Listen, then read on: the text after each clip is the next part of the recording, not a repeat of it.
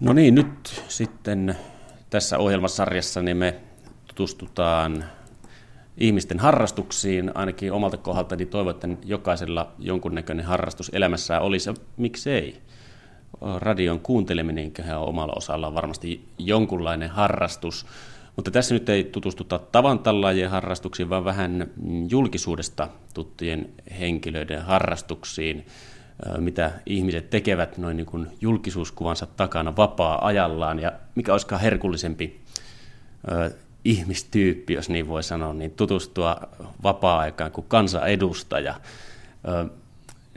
Aina suurin osa ihmisistä varmaan uskoo, että siinä ei paljon vapaa-aikaa jää, kun istuu valiokunnan kokouksissa ja täysistunnoissa ja muissa kokouksissa, mutta eiköhän kansanedustajillekin jonkunlaisia harrastuksia kuitenkin ole, vai onko vihreiden kansanedustaja Pekka Haavisto? No kyllähän kansanedustajilla on harrastuksia, ja aikanaan itsekin olen aina yllättynyt, kun niitä löytyi. Jollain oli Tytti Iso-Hokana Asunmaalla kalligrafia ja kaikkea mitä merkillisimpiä harrastuksia, mutta itsellä on monenlaisia kulttuuriharrastuksia, mutta sen lisäksi nuo vanhat kuplavolkkarit on ollut sellainen intohimon kohde oikeastaan jo pienestä pitäen. Niin tosiaan, kuplavolkkarit, ja kuulin jopa semmoistakin, että Formula 1 kiinnostaa, mutta puhutaan aluksi kuplavolkkareista. Siinäkin on jo pieni ristiriita, että vihreä kansanedustaja on kuplavolkkareiden tai autojen suuri ystävä. Päästään siihenkin asiaan kohta, mutta mennään eka sinne ihan peruskiveen alkujuurille. Mikä on Pekka Haavisto ensimmäinen kosketus kuplavolkkariuteen? No, mulla on iso broidi, joka on noin 5 vuotta mua vanhempi, ja silloin kun hän tuli mopo-ikään, eli oliko sitten 15V, niin mun isä oli sitä mieltä, että mopot on vaarallisia, koska niissä on 2 pyörää, nehän voi kaatua, ja silloin pitkän riitelyn jälkeen, jotta veljeni olisi viihtynyt kesällä maalla, niin hänelle hankittiin vanha kuplaraato, joka oli vuodelta 1952 ruskea, kaunis kupla, 2-osainen takaikkuna ja kääntyvät suuntaviitat, ja totta kai minä 5 vuotta nuorempana iskin siihen heti silmäni, ja ei siitä varmaan niin kuin kauhean kauan mennyt, kun mä rupesin ensimmäisiä ajokokeiluja sillä tekemään. En nähnyt kyllä yhtään mitään sieltä ratin takaa, lasi oli niin ylhäällä, jotain peltotietä mentiin, ja oikeastaan siitä asti niin kun sitten tietysti isoveli ei sitten enää ollenkaan tullut maalle, ja kupla oli siellä, niin sitä rupesi itsekin käyttämään ja korjaamaan ja laittamaan. Ja välillä vaihdettiin moottoria, välillä vaihdelaatikkoja, välillä pyöränlaakereita ja muuta. Aina siinä piti jotain tehdä, ja sillä tavalla oikeastaan jakoa vain kourassa, niin kuin, tai työkalusarjat kourassa oltiin siellä koko ajan. Niin isä ajatteli isoveljen turvallisuutta, että mopolla saattaa kaatua, mutta päästi kuitenkin 12-vuotiaan pikkuveli ajamaan kuplalla. Siinä ei turvallisuutta sitten hirveästi mietitty.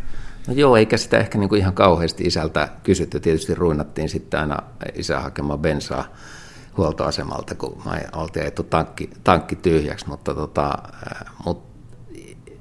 kokeiltiin kaikenlaista. Tietysti kapeilla metsäteillä ajeltiin ja jaettiin kiviin killumaan.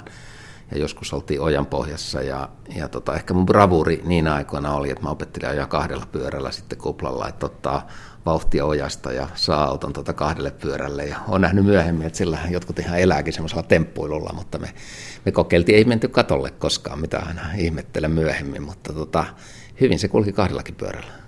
Niin oliko tämä silloin 12-vuotiaana tämä 2 pyörällä ajaminen vai vähän myöhemmin, koska siinähän puhutaan jo aika virtuoosimaisesta rattiäijästä, jos 2 pyörällä pystyy noinkin nuorena vetelemään? No ehkä sanotaan, että se oli sellaista 14-15.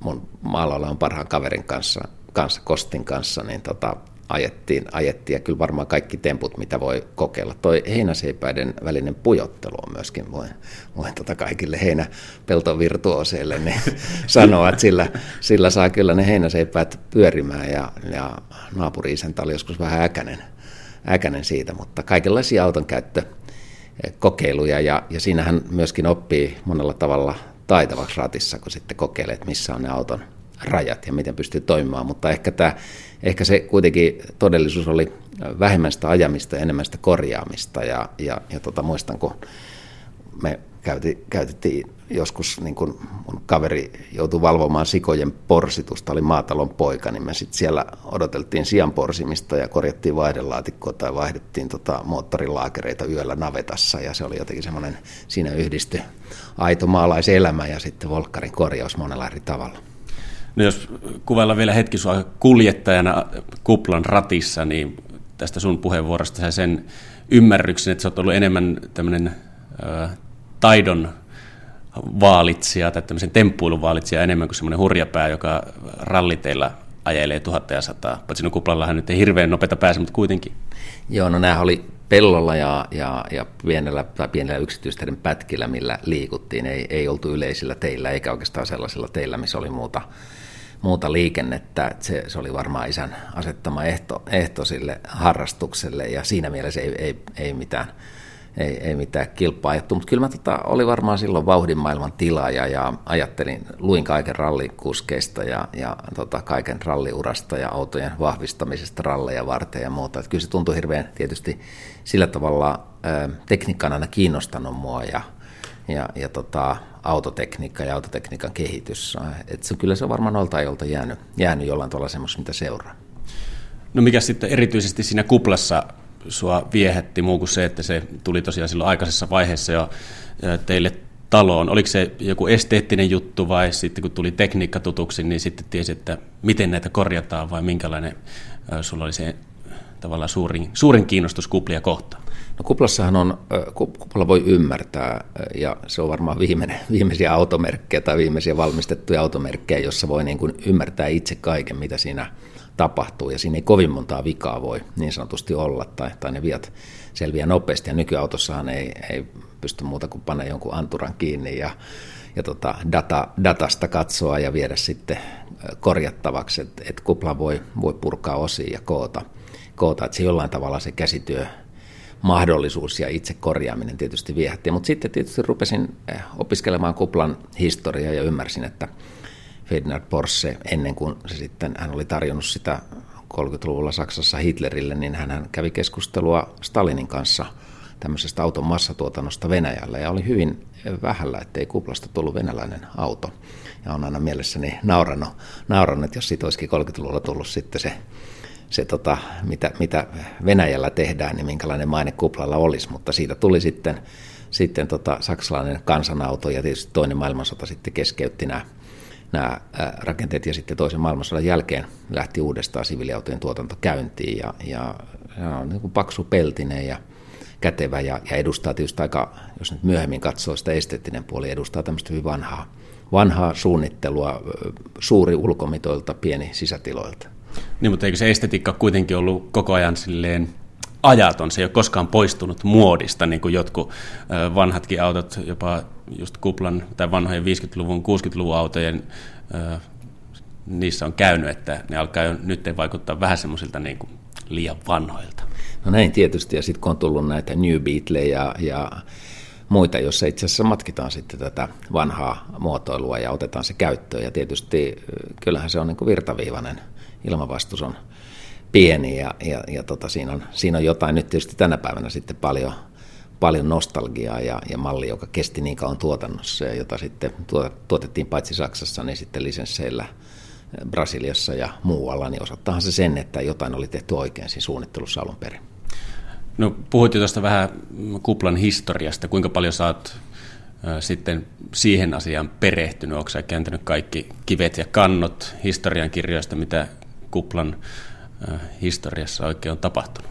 No totta kai on niin kuin sitten harrastus vähän jalostunut siitä nuorena tehdystä peltoajelusta, niin pikkuhiljaa juuri siihen, että olisi oikeastaan hienoa, jos olisi itsellä mahdollisimman alkuperäiskuntoinen kupla, ja tietysti sitten on lukenut kuplan historiaa ja katsonut, että miksi ja miten on eri asioita siinä suunniteltu, ja sitten sitä käyttöä, mutta ehkä sitten on juuri oma harrastus mennyt enemmän sinne niin kuin alkuperäiskuntoisten kuplien suuntaan, ja on käynyt tietysti näissä kotimaan muutamissa kuplatapaamisissa, ja siellä on sitten kaiken maailman käärmeenpesää pakoputken tilalla rakennettu ja viriteltyjä kuplia ja madallettuja kuplia, ja ne ei oikeastaan viehätä mua ollenkaan, vaan juuri tämä alkuperäiskuntoisuus, ja on huomannut, että kyllähän Suomessa näitäkin harrastajia on, mutta vähemmän täällä on semmoisen alkuperäiskuntoisten kuplien kokoontumisia ja aika paljon sitten, että viritysosastoa tuolla liikkeellä.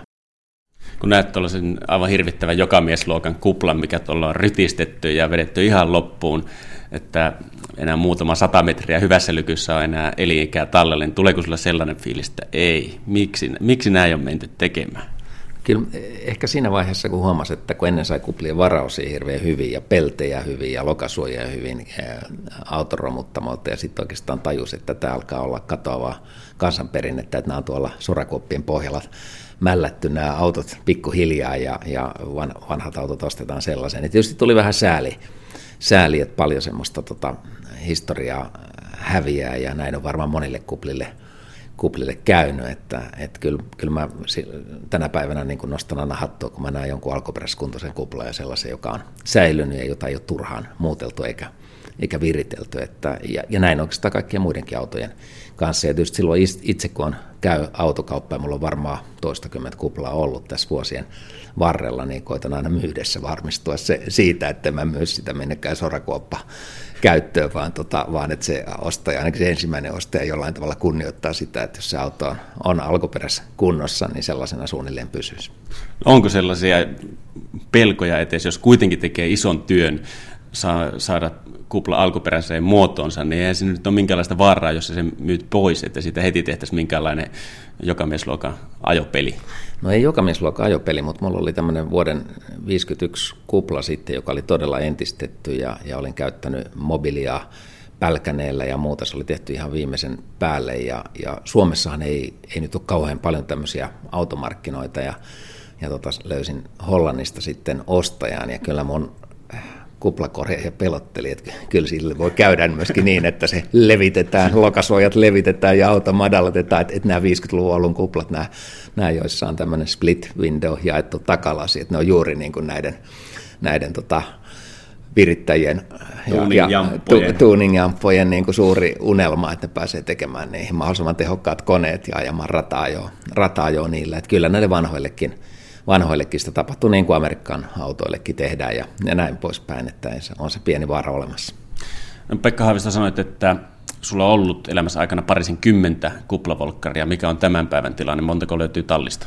No joo, tai ehkä toistakymmentä, joskus lasken, että olisiko mulla ollut joku 12 eri kuplaa ollut, ja nyt on vain yksi, ja se on vuoden 1964 tämmöinen cabriolet, jonka mä itse asiassa ostin Saksasta autotallista kaverilta, joka oli opiskeluaikana tuonut sen Jenkeistä ja sitten niin kuin vähän osta ja unohda pohjalta unohtanut sen autotallinsa ja se oli siellä sitten maannut tarpeeksi pitkään ja sieltä tuli Suomeen kuorma-autossa ja on pikkuhiljaa sitten laitettu ja on tehty uutta rättikattoa ja on käynyt maalauksessa ja on tehty moottoriremonttia ja näin poispäin ja tuollainen.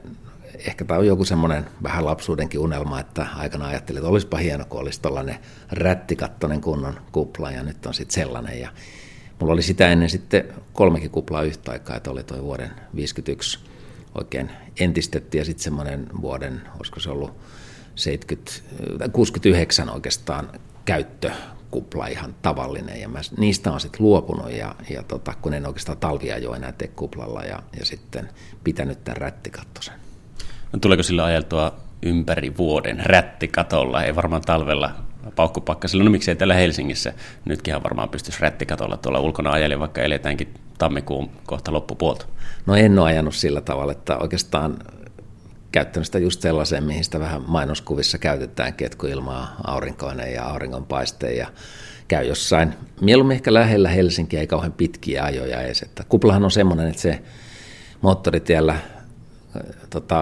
se normaali koneella niin semmoinen 100-110 kilsaa tunnissa se kulkee siististi ja 120 sitä ei oikein kannata pitkiä aikoja vetää, että rekat joskus porhaltaa ohi ja bussit varsinkin tuolla motarilla, että semmoisia pitkiä matkoja on vähän puuduttava tänä päivänä ajaa, mutta sitten mä oon kertonut paljon esimerkiksi Viroon, mä oon ajanut Pietarin kuplalla, se herätti Tullissa suurta hämmästystä, kun ne etsi tavaratilaa takaa ja niitä rupesi naurattamaan, kun ne löysi sieltä moottorin ja näin poispäin. Ja sitten ajoin tuolta Pietarin kautta Narvaan ja sitten kiertelin Viroa ja on joskus ajonut Ruotsiin ja Norjaan. Ja varsinkin Viron pikkutiet oli mahdottoman kivoja, just kuplalle sopivia, että semmoisena kesäautona aivan mahtavan hieno kokemus.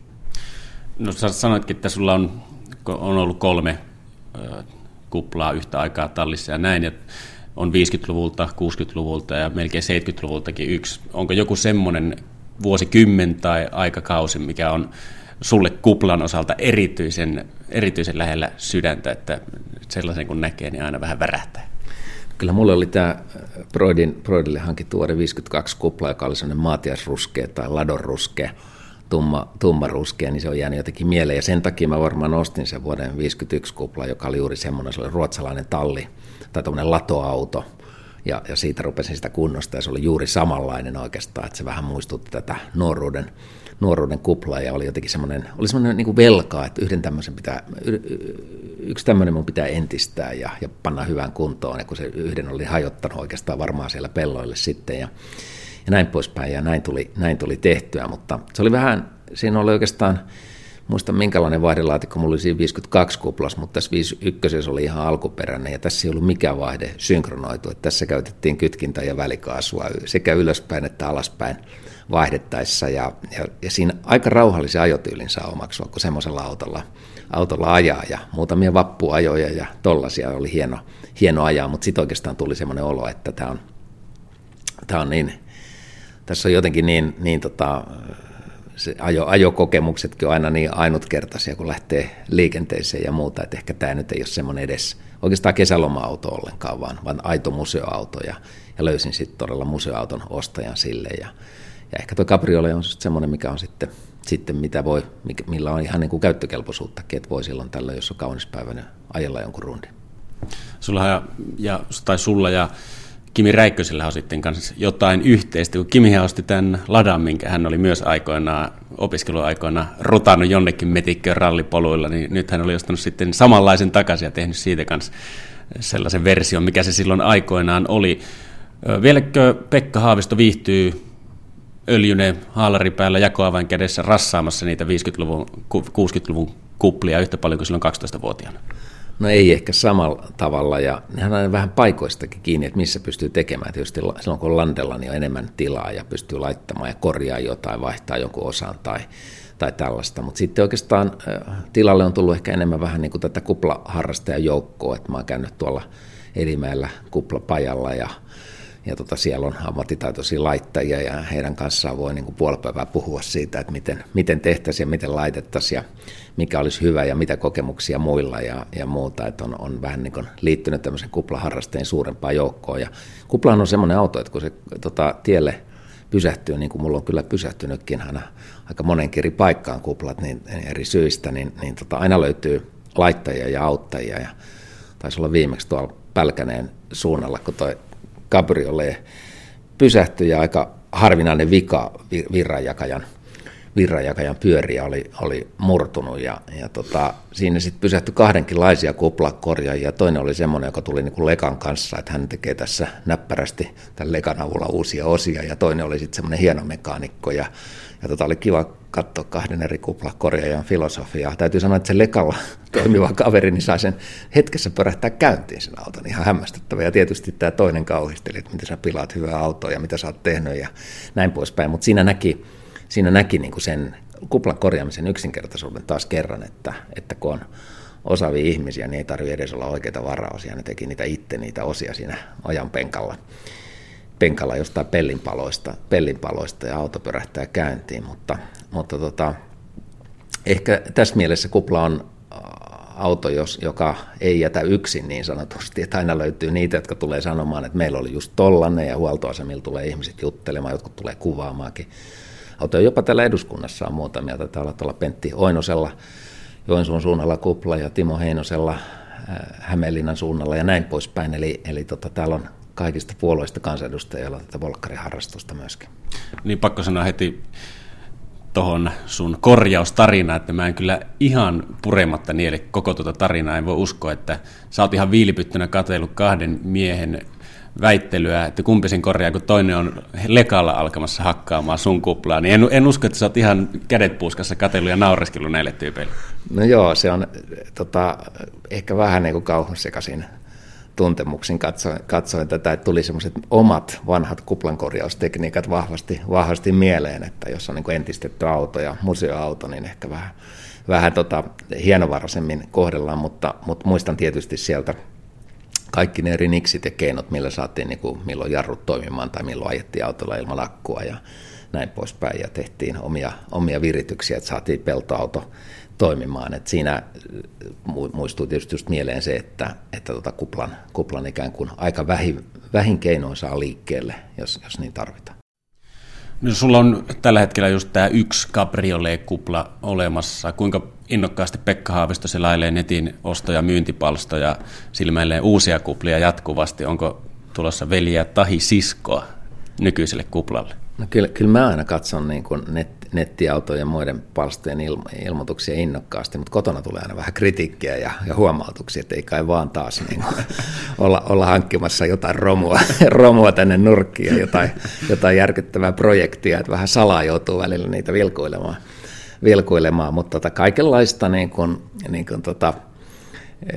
esimerkiksi näitä kuplan sotilasmalleja, aaltopellistä tehtyjä, näitä erämaan kettuja ja kaikkia muita, niin onhan niitä erikoisempia kuplia aina silloin tällöin. Ja sitten näitä erilaisia volkkarin kupeemalleja ja tämmöisiä, niin näitähän löytyy. Että ei kai se kuplaharrastus koskaan niin kuin loppuun tule, mutta nyt mä aina tulen, kun mä saan tuon kabrioleen museorekisteriin ja saa sen laitettua ja täydelliseksi, niin sitten harkitaan seuraavaa, mutta tässä on vielä pientä viimeistelyä tehtävänä.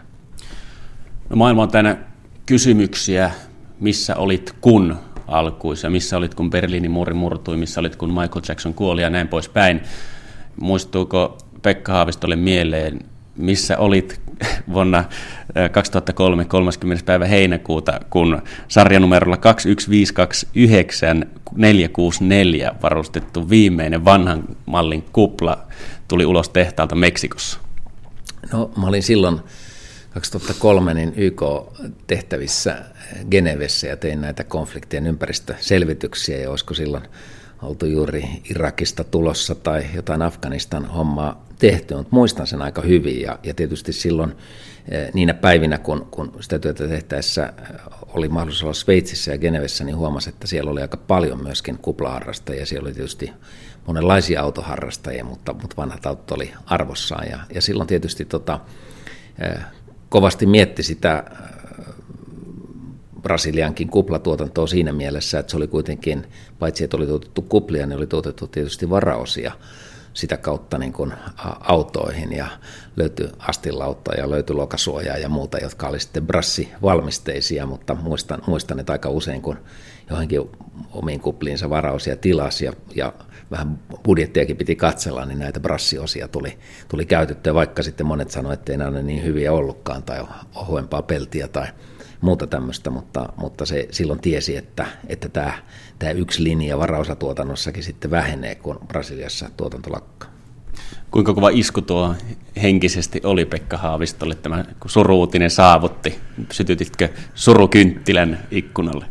No ei ehkä siinä mielessä, mutta ehkä joku näin, että joku aikakausi on ohi, et eikä se tietysti liity vaan kuplaan, että ehkä silloin kun rättisitikoiden tuotanto loppui tai kun Land Rover ilmoitti, että tätä vanhaa Defenderia ei enää tehdä, joka on 50-luvusta asti tehty tai muuta, niin kyllähän siinä aina tulee sellainen, että joku aikakausi on päättynyt ja tekniikka ja tekninen kehitys on ajanut auttamattomasti ohi jonkun tuollaisen mallin, mutta eihän se sitä poista, että se niin kuin kuplien tuollainen käyttö ja harrastuskäyttö ja joskus ihan työkäyttökin jatkuu. Tuollaiset vanhat autothan on siitä hauskoja, että sitten niin kuin paitsi että törmää niihin, joilla aikanaan on ollut niitä, niin kyllähän tuolla varsinkin kesäliikenteessä sitten kupla-ajajat huiskuttaa innokkaasti toisilleen, ja tämähän ei koske vain Suomea, vaan huomasin, kun Ruotsissa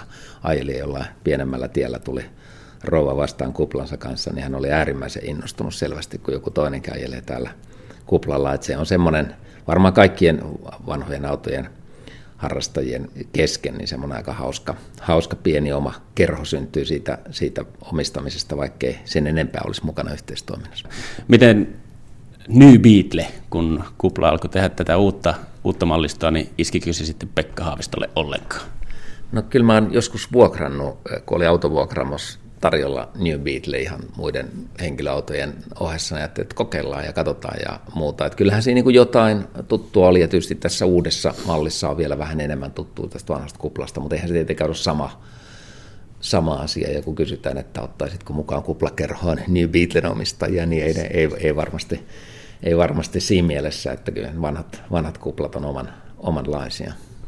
Vanhassa vara parempi. Kiitos Pekka Haavisto. Hei, luvattiin tuossa alussa, että puhutaan ehkä formulasta. Tässä nyt on ollut niin hauska keskustelu ja pitkäksi venähtänyt, että ei nyt tässä ruveta sen enempää ruotimaan. Sanon vaikka, että kuka on se kaikkien aikojen Formula 1-kuski Pekka Haavistolle, niin jatketaan vaikka ensi kerralla siitä.